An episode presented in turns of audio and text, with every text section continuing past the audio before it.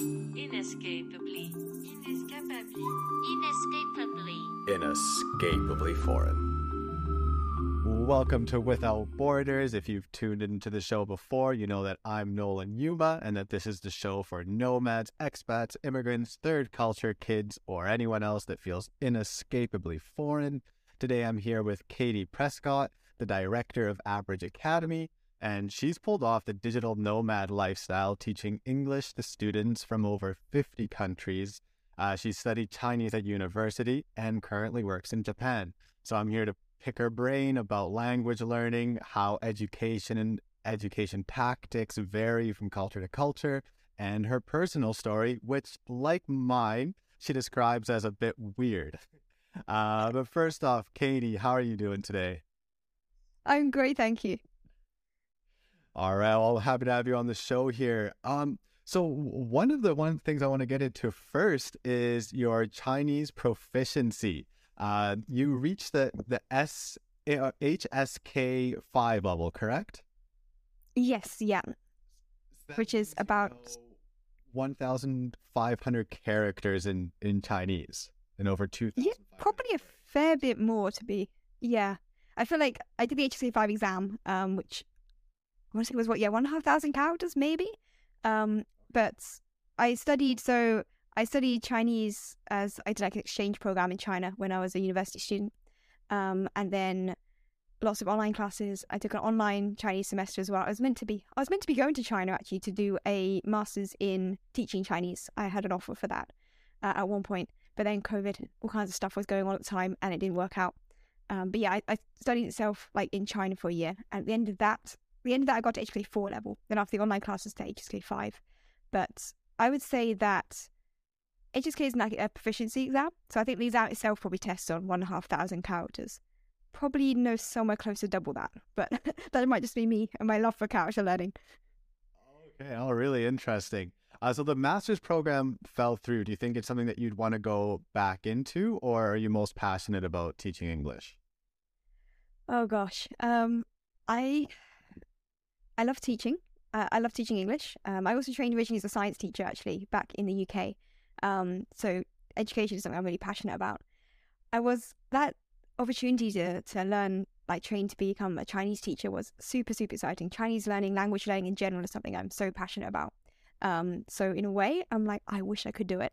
Um, at the same time, it would be a minimum additional two years worth of studying and as someone who's starting to rapidly approach 30, um, I think another two years of university might have been a bit much.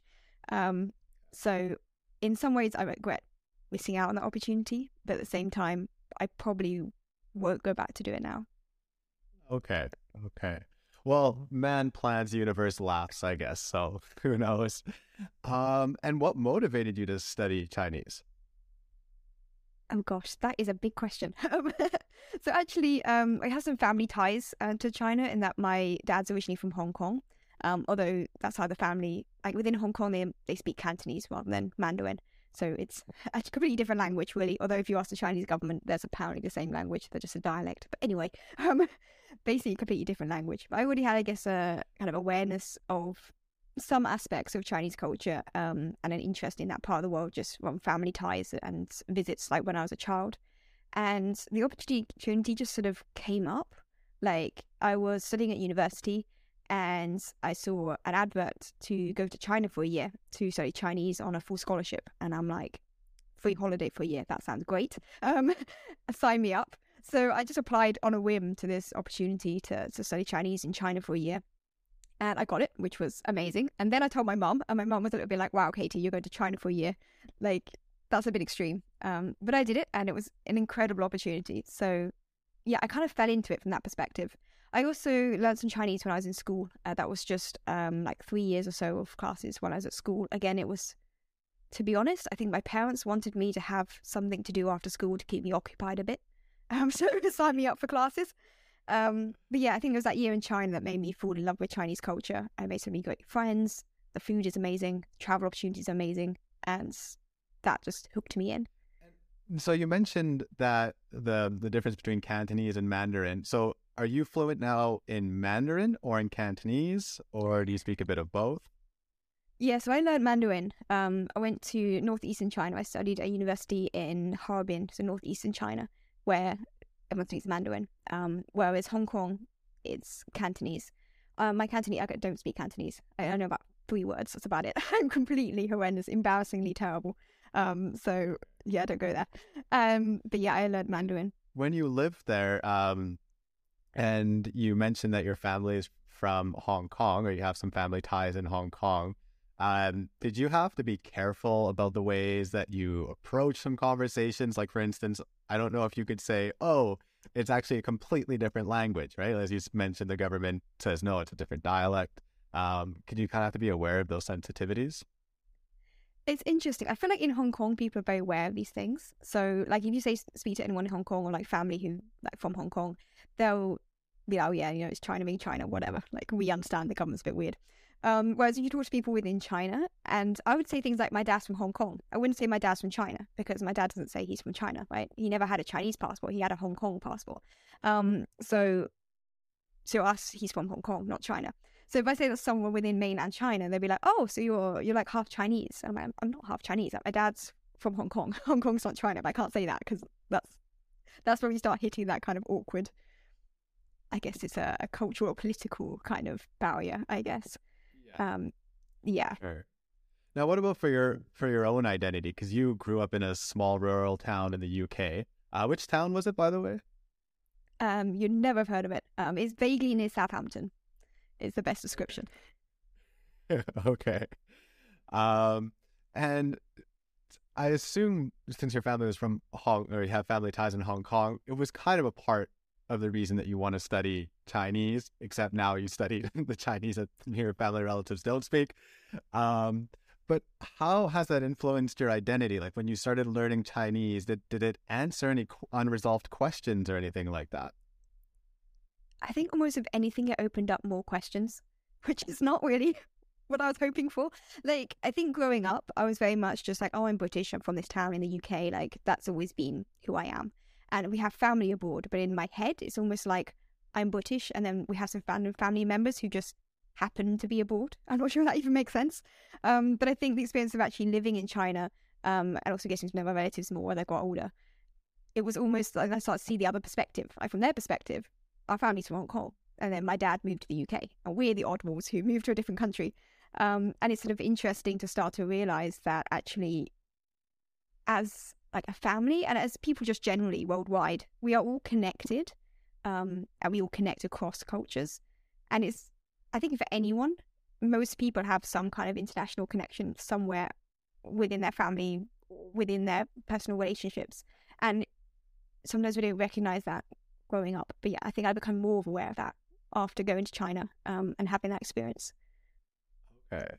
And um, now, just for your own uh, own identity again, when I find when we learn new languages, it's not that it changes your identity. Now, some people will argue that. I've brought this up on the show before where people say to learn a language, you kind of have to explore a new identity because it has so much to do with culture. And of course, culture influences your identity. So it's kind of your chance to explore a new part of yourself. And for me with Spanish, um, I agree with that. I would call myself a refranero. It's um, in English, I don't cite things all the time or use a bunch of idioms, but in English, in Spanish, I'm really trying to because I just love that part of the culture.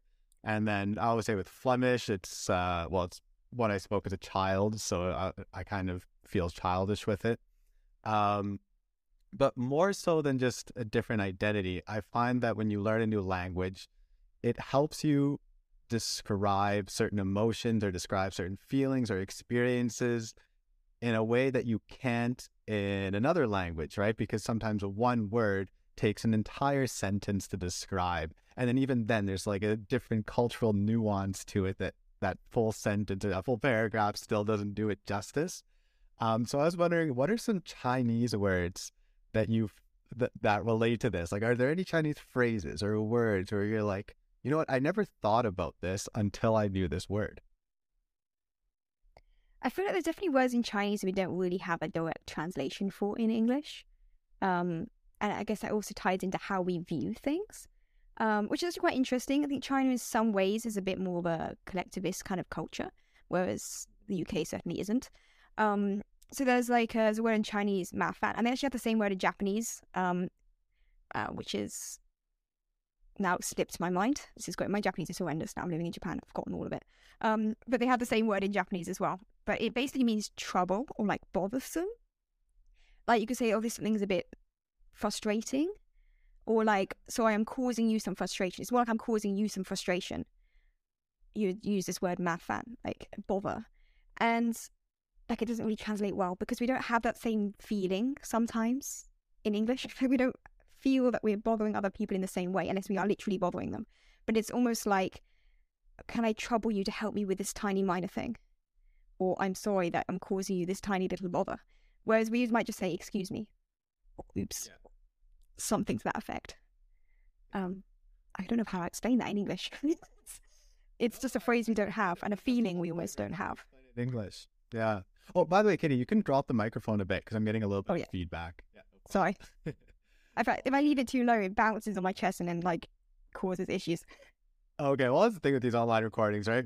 Just so the listeners know, this is all done online, so it so, Yeah. sometimes have these uh, little small issues. Um, okay, that, that that's an interesting one.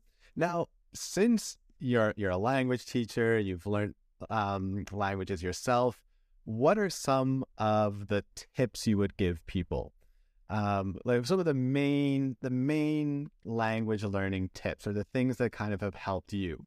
Now, in a previous episode with uh, Cesar, um, how social media and cancel culture influence language learning, I went over the generation effect, the hypercorrection effect, and space repetition and interleaving. Um, so, any listeners who want to know more about that, I recommend checking out that uh, episode because I don't want to repeat myself too much. Um, so, what are some of your most recommended learning tactics, especially when it comes to language? I feel like some of them you've already mentioned, like space repetition in terms of learning new vocabulary and using it again. Like, I'm not going to go too much detail, as you say, you've already got plenty of other content that people can learn about that. But that genuinely was so, so important for me with learning, because Chinese in particular, so many words are completely different to English. Um, and the character writing. Space repetition helped a lot with learning how to handwrite all of those characters. Um, so that's definitely one factor. But I think aside from like direct language learning tips, I think the most important thing is actually passionate about learning the language because motivation, like most people think, okay, this year I'm going to learn Spanish and they'll pick up Duolingo or whatever and they'll do Spanish for a couple of weeks and then they'll give up because they don't have a strong reason to learn Spanish. Um, and actually, I found this myself in Japan. Have thought I'd have a strong reason for learning Japanese, given that I moved to Japan and I've been living here for over a year now. Um, and I knew for like a whole year before I came that I was coming. Like I had the job offer a whole year before that. Things got delayed because of COVID and everything. So I was waiting and waiting and waiting to go to Japan. It would have been, you'd thought, strong motivation to learn Japanese.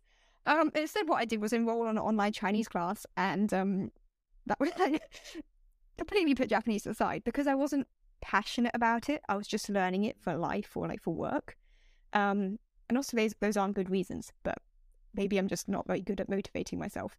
Whereas Chinese, I think because I fell in love with the culture, um, I started watching Chinese TV shows. I had Chinese friends I wanted to be able to talk to more easily. Um, I was using like Chinese social media platforms and like following sort of fandom and cultural stuff within China. And to engage well with that, you have to know Chinese because it's not translated. And that I think was a really strong motivation in terms of like hobbies and personal interests. So What I'm not sure that's a language learning tip, but yeah. Oh gosh, that's hard. What do I love about Chinese culture so much? It's really difficult. I feel like it was almost random TV shows or like people I met. Um, yeah, people I met. Like I made genuine friends when I was in China, who I'm still in contact with. And this sounds really bad. If any of my university friends in the UK are listening, I, I, I still love you guys. You're amazing. But I'm gonna be honest. I haven't spoken to any of my university friends since graduating like five years ago from the UK. Whereas if I look at friends I met when I was in China, I'm still in contact regularly with most of them. Um, and maybe that's part of the kind of experience if you move somewhere new. But it's, yeah, people I've met and those relationships you build, I think is is probably one of the strongest things. Yeah, I've noticed that as well. Uh, teaching Chinese students and and having my own teaching business and working with the, the Chinese parents in this case, they're so much more loyal than we Westerners are. Once you form a relationship, and you'll learn about that when it comes to like cultural competence, right? That in in China, it's very relationship based. You don't get right down to business until you form a certain relationship. Now, when I first started teaching English, I had the opposite of ex- experience because I was teaching through platforms like Whales English and VIP Kid, and it's just straight down to business, right? Like it's really about do you follow these rigid rules? Do you come from the right university? and it was so like task based. And then I thought this doesn't make any sense what I learned in cultural psychology or cultural competence workshops. But then once I had my own business and I actually had to foster relationships myself, I noticed how much value they place on that. And I don't know, do you think that's one of the reasons that you stay in touch with them more? Is this because how much they value family and and close relationships?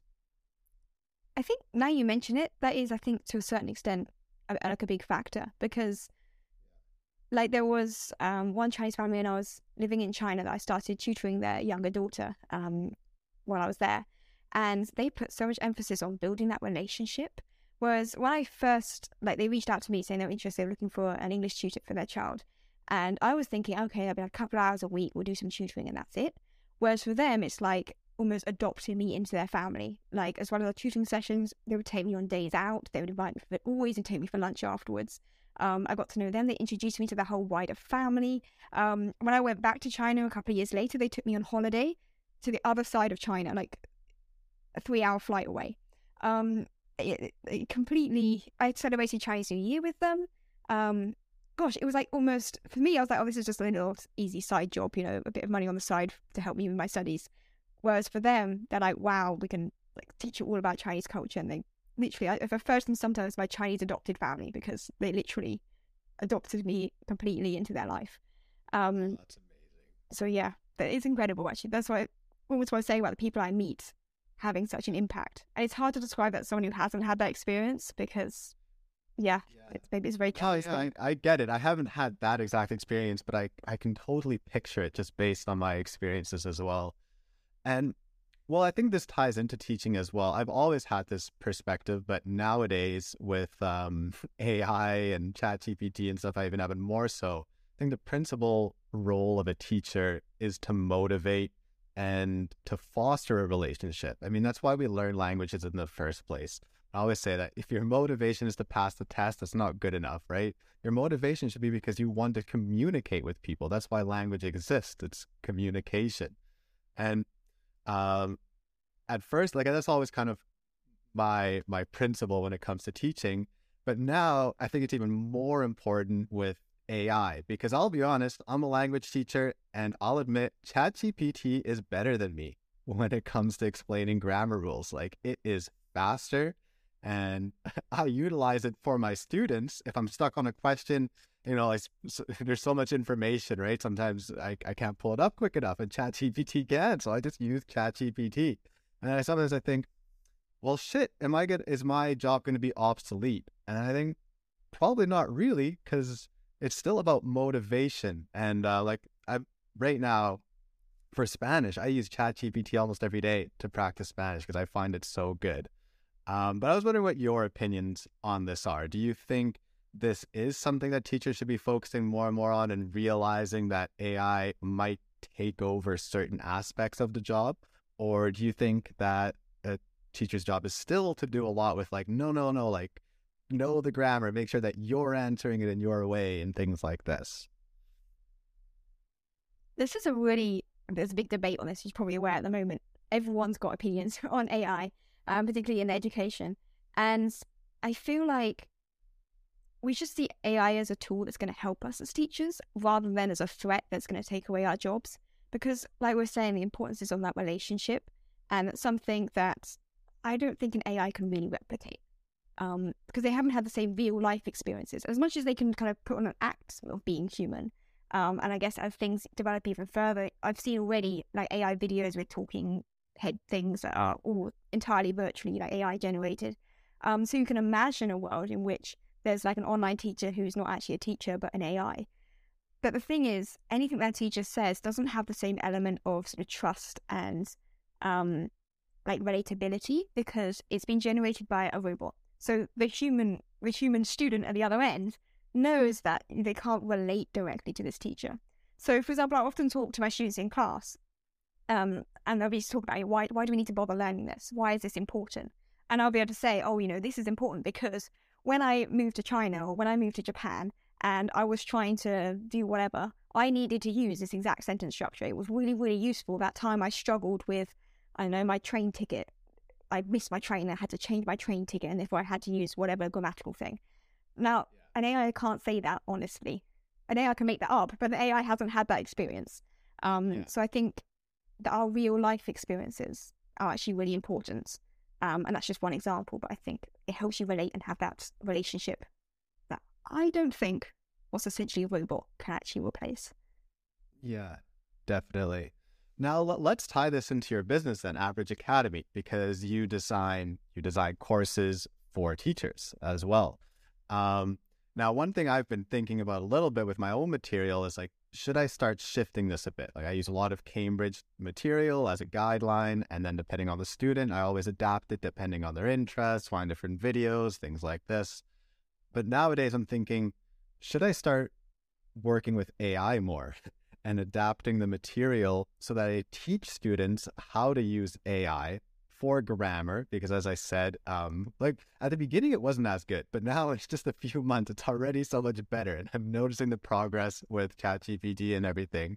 So I'm thinking maybe there's a way to design lessons to help students use the AI for the grammar related questions, even for certain um, uh, methods for studying you know, test questions, even for marking work. Like now I in Spanish, I'll write a text in, in Spanish, send it to ChatGPT, and it'll explain all the errors to me. Right. And then it's like the student's like, okay, well then why would I need you? It's like, well, I'm here as what you said, the emotional connections and drawing from actual human experiences that you connect with. And online, you're still seeing each other, right? I think such an important part of language is the eyes, the mouth, every little expression you make, because those are all cues that help you remember um, vocabulary and grammar in some cases. Uh, but that's kind of like my long winded explanation. But I was wondering, are you thinking about this at all with your material right now with um, uh, the Academy, Abridge Academy? That's actually a really good point. So with Abridge Academy, we offer like pre-made curriculum, like teaching materials that teachers can use, particularly focusing on online teachers, although we also have plenty of classroom teachers who are also using these materials. Um, so it's things like interactive slides that you can click and drag and drop, and it's all engaging. It's much more engaging than you'd have with like a passive uh, PowerPoint slide. Is the concept. Um, and we have some great feedback on that. And I haven't actually personally used AI in the development of those materials, um, mostly because we've been working on this for a couple of years, and AI has only really been a thing. Well, it's always been a thing, but it's only really massively taken off in the teaching community in the last couple of months. Um, but I have used AI myself with some of my own students, like quickly in class when we need a bit of help on something, or um, sometimes I've been trying to make like a quick resource to use with my students that's going to like practice a grammar point. So, for example, um, maybe I need you know a list of ten sentences in the past continuous tense or whatever with a gap fill exercise, or something like that, and you can very quickly type that into ChatGPT, and within ten seconds, it's given you basically the whole worksheet. Um, yeah. And that can be so so helpful like just there and then in class where you can't think of these ideas because it takes time to plan these kind of sentences. Um, I think it's certainly very useful. Have I used it much myself yet? Not as much as I think some other teachers have. Um, I'm excited for the potential of it. I'm not sure that's really the answer. It's just like I'm excited for the opportunities. No, no, um, I would like to see things that can adapt. What I would really love, and this requires more tech skills than I have, but what I would really love is if we could make resources that somehow adapted to students as they go along. Like you're teaching in class, and the student makes some mistakes in answering some quiz, and then it would give you a follow up quiz or give you follow up like materials or lessons that pick out what they struggled with. That's something I think could be really cool and could use AI in a way that makes teaching. Yeah, I think about that too because sometimes as a teacher, when you're just alone, it's difficult. Let's say you're you're taking with adults, it's easy because adults can take their own notes, right? But with kids, yes. oftentimes you want to take notes for them, and then you're listening while taking notes. If the AI had like a little, uh, I don't know, a little trigger where you say, oh, this vocabulary, then it quickly writes it down for you, and then you can create the, the feedback after. That'd be awesome. Um, mm-hmm. But yeah, with with your material, um, I've, I've checked out some things, and it's like very engaging. Also, especially for children, right? It's very important. Like it's colorful, it's fun, um, which is incredibly important when teaching children. Um, another thing I was wondering with that is, have you noticed that you've had to adapt your motivation styles depending on culture to culture? Because it varies greatly, even with with adults. Um, there's just just used thinking thinking about some things. It's like people from a theory first culture versus um, and uh, like an application first culture, right? Like in the United States, people are very application first. When you do a presentation, it's about the outcome, and then people might ask about the theory. But in Germany, it's very different. It's like, no, it's about the tell me the theory, and then I'll accept the application side of things. Um, and in China, there, I don't know actually too much too much uh, research around it. I've noticed that they're curious about both. And I, what what is it from your experience? Do you feel like with students they, they you really need to present the theory first in China or in Japan or just any of the other um, cultures you've taught? That's quite an interesting one. Almost something I haven't really necessarily thought about. I feel like I adapt my teaching a lot depending on the student I'm talking to, and every student, even within a single culture, does have their own personal personality, right? Um, so I think that's definitely a factor.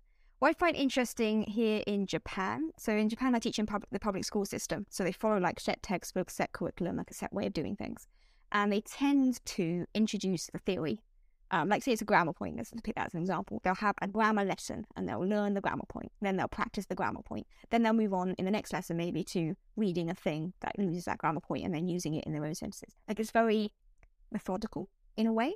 Mm-hmm. Um, that might just be the curriculum that we're using here in public schools, but it seems to be the approach that first teach the theory, then apply it. Um, it's interesting though because a lot of the students I've taught in China have had always the opposite approach. And again, this might partly be due to platforms I've taught with, or like when I was in China, I also went back and taught on various short term programs in China as well. But they were very focused on like a project or like a big achievement they're working towards. And as you go, maybe there's some grammar points you need to learn along the way, but the goal is to get to some end point. Um, is that a cultural thing or is that specific to the exact kind of programs and students and their goals? I don't know it's an interesting one to think, about. Kind of difficult to, to decipher there. But what about from your view? Um, do you think that one or the other method is better, or do you think you have to adapt it depending on the learning style? I think always as teachers we have to adapt around our students. That's one thing always to be aware. There's no one perfect way of teaching. Otherwise, we'd have robots teaching teaching for us because we'd program them to do it perfectly. Um, but I, personally, as much as I don't like some aspects of the way it's taught here in Japan, the way it's implemented. Maybe me personally does better with uh, teach the theory first and apply it kind of approach. Um, maybe that's just my own personal language learning influence on this. Um, but I do often find that once they have a students have a stronger understanding and sort of mastery of the core concepts, it's easier to actually apply it. Um, okay. But maybe that's a bit of a traditionalist view that just works my own personal learning style um, yeah, because not everyone's like that. A little bit, right? Yeah. It depends. Yeah, it's something that I spend a lot of time thinking about. I'm always playing, playing with with my own language learning and with other students as well. Now, another one that's interesting when it comes to different cultures is feedback. Right? There's a big difference in how blunt and negative you can be. And if we look at the scales, um, like Israel and Holland, they're some of the most blunt when it comes to negative feedback. Um, uh, the UK less the UK is less blunt than in the United than the United States, right? Kind of circle around things sometimes. Um, and then apparently in a lot of like Asian cultures, it's not very blunt when it's in a business setting. But I have, have a very different experience when it comes to children in the educational setting. Like I find if you tell a Canadian student that they did something wrong, they're just unmotivated, even if you do it with critical f- feedback, right? You make the shit sandwich, right? They're more likely to be like, oh, it hurts my self esteem. And like, they don't want to persist. And they've done studies with that as well, um, with adults. And then when it comes to kids in China, if I tell them they did something wrong, they're so motivated to do better. Um, so it kind of like contradicts a little bit of that blunt negative feedback uh, research. So I'm just wondering what your experience is with this. in China and in Japan. Yeah. This is a very interesting one because I've had almost the same experience. Like everyone says that like don't criticize people in China, don't criticize kids in Japan because it's like not the done thing.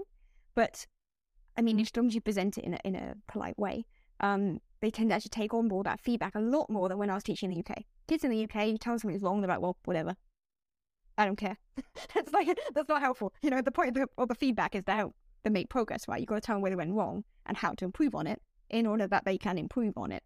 Um, and maybe that's a culture thing to do with respect within the education system more than it is the feedback style specifically. Um, but I find it's interesting because when I came to Japan, we had specific training from the British Council when we arrived. Um, and one of the things they specifically told us was do not criticize kids directly because it will demotivate them. They'll be really embarrassed in front of their whole class. Like, don't do that. Um, so I haven't tried that because I've been like, well, I've been told don't criticize kids in front of the whole class. But I'll do like gentle corrections. And obviously, when people submit work, I will write feedback on the work. And if they made a mistake, I will write, don't circle it in Japan because if you circle it, that means it was right. You're meant to underline it. I learned that the wrong way, the bad way when I first got here. Circled everything that was wrong, and the kid's like, "Yeah, I got it all right." I'm like, nope. Um, that's like if you give them pointers on where to improve, they're very on board with taking on board that feedback. And I think maybe they appreciate the honesty, but I feel like it's almost a cultural, a cultural way in which they approach taking on board feedback and how they respect educators.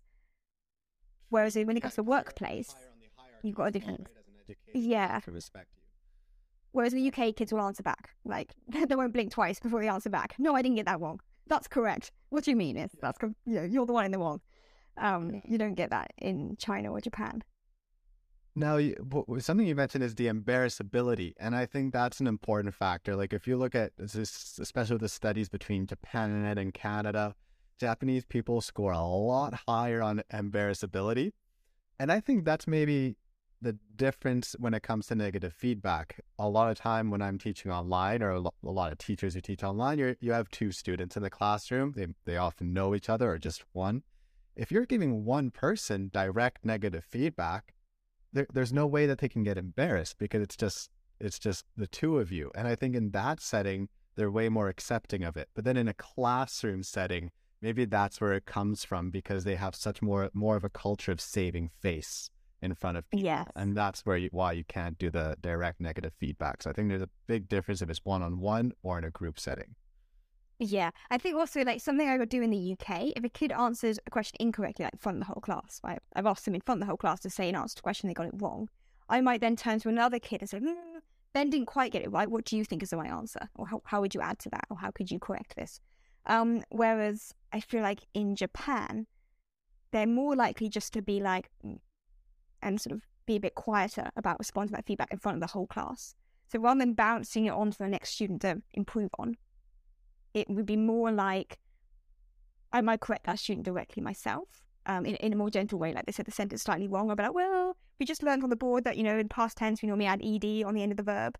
How could you change that to add, you know, to work on that? And they're like, oh, yes, I need the ed on the end. And then quickly say the sentence again. Um, Yeah.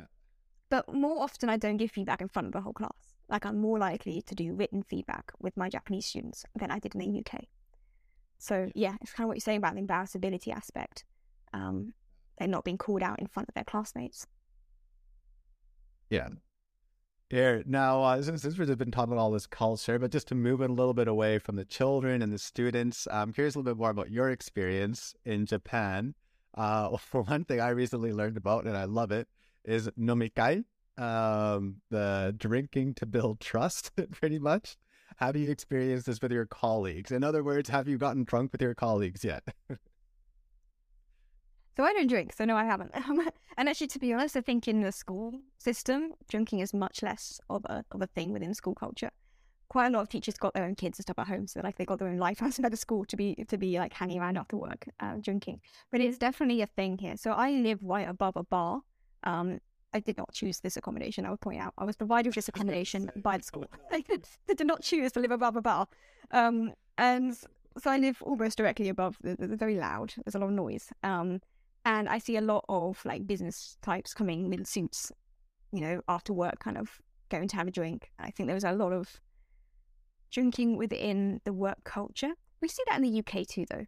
Um, like in the we're more likely to see that in UK schools, I think, than Japanese schools. Like we would go to the pub after work. That wouldn't be a, a weird thing, but not to get completely drunk. Um, you know, everyone might have a beer or two, but that's it. Maybe we're just a bit reserved in my bit of the UK. Whereas I feel like in Japan, those same Japanese business people who I'd see arriving at sort of like nine in the evening would leave at two in the morning, completely smashed, making loads of noise, and then getting more alcohol from the convenience store opposite to continue drinking on the streets, which is not quite what I would imagine doing with my superiors if I had a kind of businessy job. Yeah, definitely. So you haven't had to go out with your superiors yet from the school, the the director, or anything like that? No, everyone's very like school is within school and everyone leaves. Um, so yeah, maybe it's just me who leaves. I don't know. Maybe I'm just bunking off. But yeah, um, there's not so much of a, a drink culture within our school, certainly. Um, I feel it's partly like a lot of the other teachers are quite older and like with kids and family and stuff at home. So I guess they have responsibilities. Yeah, yeah. I just think it's so interesting because, of course, I've experienced that when you get drunk with someone, you know, you kind of have this little bond after, unless you got in an argument. But uh, it's like, oh, you kind of you were willing to open up, all right. Um, and then when it comes to Japan, I just find it so interesting because there's such a hierarchy, right? So that all of a sudden, if someone who's above you in a position invites you to go out and just get plastered, even me, someone that comes from like a more of like an egalitarian mindset and everything, I'd be a little bit uncomfortable with getting getting drunk with my boss. And even here in Spain, which scores a little bit higher on the hierarchy side of things than in Canada, um, which I don't I don't really understand how, but when people go out, like I, I go to a bar and you'll see the 18 year olds and 19 year olds, like the people just starting university, at the table next to all the professors, and they're all just drinking, and it's just so much more equal here. Um, but here, that's because it's that's just kind of how the society is, and then in Japan, it's more like a strange juxtaposition between getting wasted and then the the office culture. I find that bizarre as well because Japan office culture in Japan, and even within the school, like schools in Japan as well, are very formal. Like everyone's wearing suits. Mm, some school teachers are a bit more casual, particularly like elementary schools, but like middle school, high school teachers are wearing suits. Um, everyone in the offices are very formal. Like, you see people walking to the train station in the morning in like full suits. No one's no one's wearing their jeans and you know casual stuff to work. And you know everyone everyone's always bowing in work. It's like thank you so much. Even when you say good morning, like every time you walk into a uh, this is a nightmare. Every time I walk into work, there's a bow every 10 seconds. Every person who walks past being like, Ohayo gozaimasu, Ohayo gozaimasu. It's like, oh my gosh, you see my ponytail flicking all over my face right now. It's driving me mad in the mornings. Um, Like everyone's so formal and polite and reserved in the office. It surprises me that there's this culture of sort of drinking and, but maybe that's why it's sort of needed in a way. Yeah, I was going to say, if you're not reserved Yeah. all the time, you have to have that one day a week where you just let loose, I guess. Um, oh, another one, uh, Japanese baseball. Have you watched it? I've, I've read about No it. I've seen it. I was just no. Okay, No. I'll, I'll just I'll just read about this here quickly. Um, I guess we can't get into a conversation about it. Maybe in the future, and maybe this will entice you to watch it. Um, but in ja- Ch- Chinese baseball, again, it's more. Or sorry, Japanese baseball. It's more collectivistic. Like um, it involves sacrifice bunts, and the team will pre- uh, the team work to prevent members of other team losing losing face. Uh, so such as like three three pitch strikeouts, um, or extremely lopsided victories. They'll make sure that that doesn't happen. And there was someone from Toronto that trained in Japan, and he said it made the made the boot camps in Canada look like a church social compared to in Japan because they all do everything in the winter, and it's just like way more intense. But then again, yeah, it's really uh, they make sure that it's more equal and everything too. So I thought it was kind of interesting how the collectivistic side even plays a role in something like sports that actually has the same rules. But Yeah, that's uh, crazy. I have to admit, I don't even know how baseball works. So, yeah. Okay. Well, I, don't- I don't know too much about it e- either, actually. I'm not a big sports guy. Um, well, I love extreme sports, but not a big team sports guy. Uh, well, since you haven't seen the baseball there, any other activities that have really stood out to you that you just didn't do uh, back in the UK or didn't do in China that you now do in Japan? Gosh, I feel like I'm a kind of reclusive person who hides in my room and reads books. So not so much in terms of activities. Um, I find some interesting some aspects of school culture that are quite different though. Um, and I think in some ways that links into sort of broader Japanese culture. Like here we have kids cleaning classrooms, for example, which is completely unheard of back in the UK. Um, so there's there's so many things that are so different. It's almost difficult to pick out specifics, but yeah, yeah. Um, okay. Well, that another thing I wanted to get into today was about how we've we've talked a little bit about it at the beginning about how language influences the way you think and everything. Um, are you familiar with the Whorfian hypothesis or the linguistic relativity hypothesis? I don't believe so. Or I may have heard the concepts. I've not heard the name. I'll just quickly read it out. I would explain it myself, but I want to make sure that it's it's spot on. So I'll just read something here. So the, the strongest version of this hypothesis is that language influences how we think. That is, we are unable to do much thinking on the topic if we don't have the relevant words available to us. Uh, so this part of the hypothesis has pretty much been universally rejected. Because, um, for example, prelinguistic infants and toddlers show evidence for quite complex thinking in the absence of language. Uh, they can notice breaks in patterns, put colors and shapes in groups, figure out when someone needs help, things like this. But then the other version um, is that language just affects how we think. So this version is constantly debated.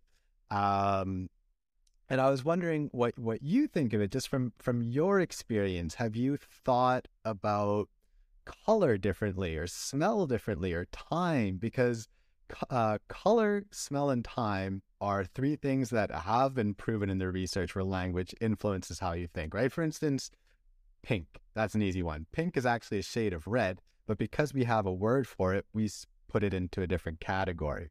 And they've also done a, a study with the Berinmo speakers. Uh, they're from north northeast Papua New Guinea, and English speakers, and they had all these chips that were different hues of blues and greens. And when asked what was more green and what was more blue compared to the target chip, English speakers had different answers than the Berinmo speakers. So it just shows that like language influences the way you see color. Um, then with smell, the Jahai speakers in the northern peninsular Malaysia, um, and and in the south, and they're in the, also from the southernmost part of Thailand, um, had the most consensus among each when describing smells that American English speakers uh, couldn't agree at all. They just like they couldn't agree how to describe the smells. And then of course there's like time, right? If if you're uh, an English speaker, you think about time passing from left to right, then Australian ab- aborigi- uh, Aboriginals, um, or Indigenous people, actually, better to say, uh, they see it from tra- traveling east to west and little things like that.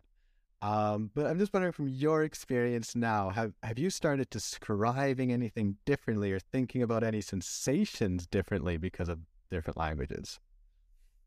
That's really interesting. I'd almost say my personality is a bit different in different languages. Does that mean I'm seeing things a different way? It's hard. And then you mentioned like colors, for example. I know there are words like you say English, we have a special word for pink. Um, whereas in Chinese, the word for pink is just light red, um, or like yeah. partially red. Um, but they still have the concept of pink, but maybe the the line where they draw the distinction between pink and red, I don't know, maybe that's different. Um, that's quite interesting. And it's the same in Japanese, actually. They have different words for like blue, green to some extent, or like there's blue and light blue. And like to me, they're all blue, but to Japanese people, there's, there's sort of a different concept. Like this color was blue, this color was light blue. Oh, that's really interesting. Um, that's, a, that's a good example. Yeah. Well, I mean, my Japanese is very rubbish, so I haven't got the point in my own Japanese learning to be anywhere near to have that same concept myself. Um, but I definitely like students will ask me, "What's this color?" I'm like, "That's blue," and they'll ask me, "What's this color?" I'm like, "That's blue as well." Like, why are you asking the same question twice? Um, so I think that there's some differences there. But yeah, in terms of how I perceive things, it's more I think the language I'm speaking sometimes influences the personality I have. And I think that's partly, if I look at Chinese, for example, when I was learning Chinese, I think I was forcing myself to be a bit more outgoing as a person because me speaking English, I'm actually personally, I think I'm quite a reserved kind of person. Anyone who knew me growing up, I was like a shy kid who read books hidden in the library rather than going to make friends, you know? Um, whereas I think me speaking Chinese is often a lot more outgoing. I'm more willing to approach strangers and like spark up a conversation. And that's maybe because I forced myself to do that, like as a Chinese learner, because I'm like, the only way I'm going to improve on this language is if I use the language. So I have to make friends. And, you know, I'd sit on a train and people would like say hi. And I would say, hi, what's your name? Where are you from? And I'd force myself to start up a conversation because I needed to practice. Um, and that made me more outgoing, Interesting, because I would assume which is a bit weird. think the opposite, right? Um, Yeah. Yeah, you'd probably be more shy speaking another language because I'd be nervous of making mistakes. Maybe that's why I'm so terrible at Japanese. But um, it's yeah, I'm, I'm definitely more outgoing in Chinese than I am in English. And I would say things more confidently. And Yeah. say, "Oh, my English personality is more reserved, and my Japanese personality is like doesn't get embarrassed, like kind of op- the opposite of everything you hear." Yeah, but it's interesting because I would say things in Chinese I almost wouldn't have the guts to say in English. Like if we have a debate or something, I can think back to like Chinese classes would have like debates on controversial topics. Um, and I would say something like maybe in English, I might be a little bit nervous to bring up in class just because I'm that super shy person. I think as I've grown older, I've grown a bit out of the, the shy personality, but certainly I might have phrased things differently in English. But when I'm saying in Chinese, I'll be like very confident in my opinion because, you know, this is a debate class and we're going to say our opinions and it's Chinese, so I can say whatever I want because I'm learning a new language. Um, so it's always made me more outgoing and more confident in my opinions in some ways. But yeah. Right, interesting.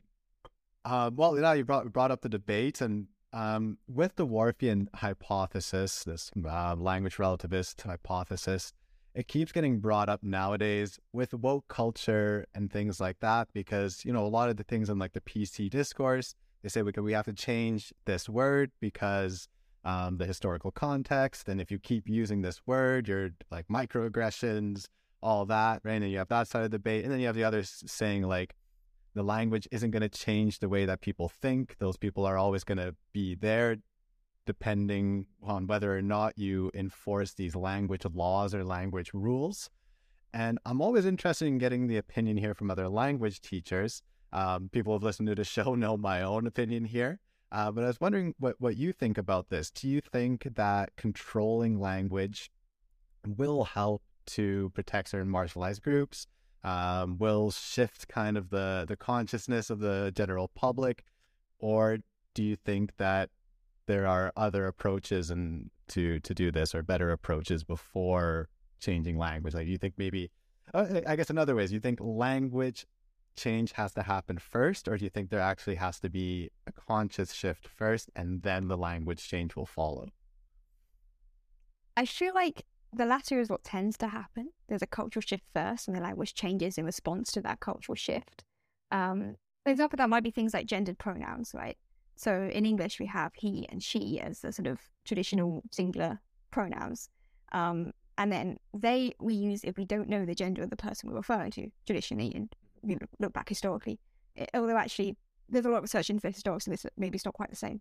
But um, the way we teach it in school traditionally, like to English as a as English as a foreign language, these are your pronouns. He and she are the third person singular pronouns. Um, whereas, of course, now we're much more accepting as they as or various other pronouns as sort of gender neutral singular pronouns. Um, that's and I think it's it's interesting because there's a lot of debate then in language teaching. Do we introduce those like to beginners in a language, particularly if they're from a culture that maybe hasn't had the same cultural shift um, as we might have done in, say, the U- UK and the US, um, Yeah. which I think brings up a lot of debate. I'm not sure there's an easy answer to this, um, but it's something. No, definitely not. it brings up a lot of debate.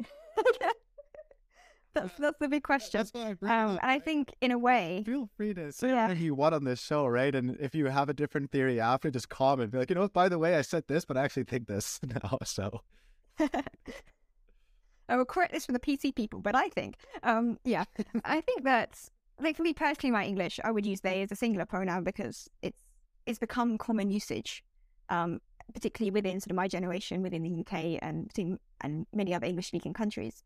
Um, but it's interesting that, for example, in Japan, um, because we're learning English as a foreign language, that we're teaching English as a foreign language, um, teachers would correct, like miss would correct that as being incorrect if they if they use they as a singular pronoun in test, for example, that would be incorrect because that's just how we teach English, and it's very difficult to change that culture. And also, like, how do you broach that cultural difference um, in some ways when it's not always the same?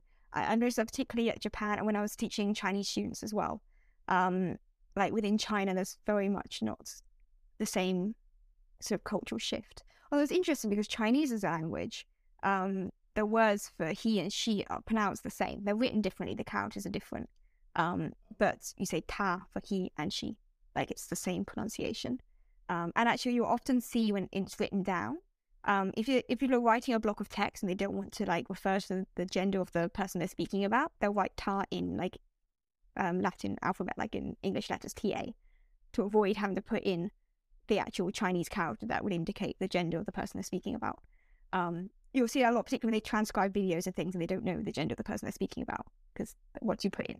Um, Very interesting. Well, it's quite interesting. Kind of use as an as an example against kind of some of the PC discourse there, saying like, "Oh, you have to change language," because it's like, okay, well, look at how the, the equality issues in China sometimes towards women and like the difference between men and women, or or how they treat uh, people from the LGBTQT society and everything. Well, look, they have one word for every gender, right? So it doesn't really have that much of an effect. Do we really need to enforce all these rules? I don't know. That that's a really interesting example. I didn't know that. It was similar yeah. Like here in... I think it's interesting because it also shows how language can sort of adapt, but without completely changing. Um, like the written language adapting to kind of match the spoken language, if that makes sense. Because the written language is gendered, whereas people are more often writing TA in English letters to avoid that. But yeah, it's, it's interesting. There's so many little examples like that. Like here, here in Spain, um, of course, th- things are gendered as well, right? Um, and then now they have something where you can have uh, a non-gendered uh, or a, a all-inclusive gendered word, right? Instead of an O or an A, you put an E at the end. Um, also now, like if there's a room and there are more women in the room, what, might be more likely to use the A instead of the the old the old way to use O and everything. I don't have big opinions on that side of it, um, but then sometimes I also think like, why do you think the language is so much more on the side of the patriarchy? Because there are other examples like, uh, I don't know, it's more of a, just a funny one that I always help for me to help remember, but um, like la solución, um, the solution, feminine, right? So the solution are women, and then el problema, men. What's the problem? Men. I, always, I love that. To help me remember. I love it too. and I think there's some truth to it. Uh, that helps me remember it. But then it's like, hey, look, your language is not supporting the patriarchy there, right? It's a stupid little silly example, but um, sometimes I think on the other side, the examples can be a little bit silly as well. I think also there's a certain amount of sort of reclaiming of gendered language that is going on. Like if you look at Japan, for example, they also have gender pronouns for um, first person. You can, they're like optional. So you can say watashi, which means I, and that's sort of gender neutral. Or you could say boku, which is very much a male and like a more seen as kind of like a more dominant kind of word for I. Like a manager, if he wants to really emphasize that he's the boss, right? He might use boku to describe like I am blah blah blah. Um, but you can use that for a female manager as well. Well, that's the thing. Like traditionally, no. Traditionally, this that's very much a male pronoun whereas Watashi is like gender neutral and it's like less strong. Um, but there's, there's no female equivalent.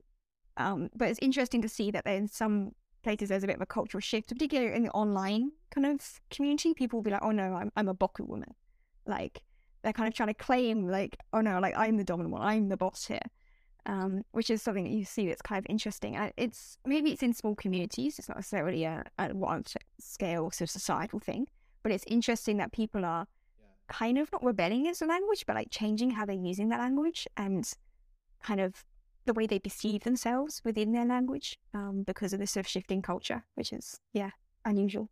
Okay.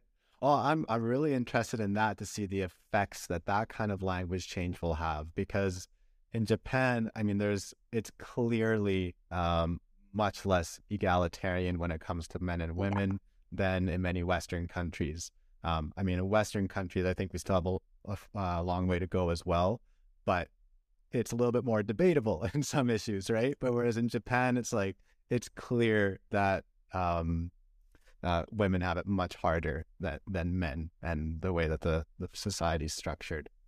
Um, but Katie, we're coming up on an hour here, And just to finish up, we already talked a little bit about um, Abridge Academy, but is there anything else you want to add here, just uh, for any teachers that might be listening to the show and are interested in using the material, or any ways that maybe they want to collaborate with you?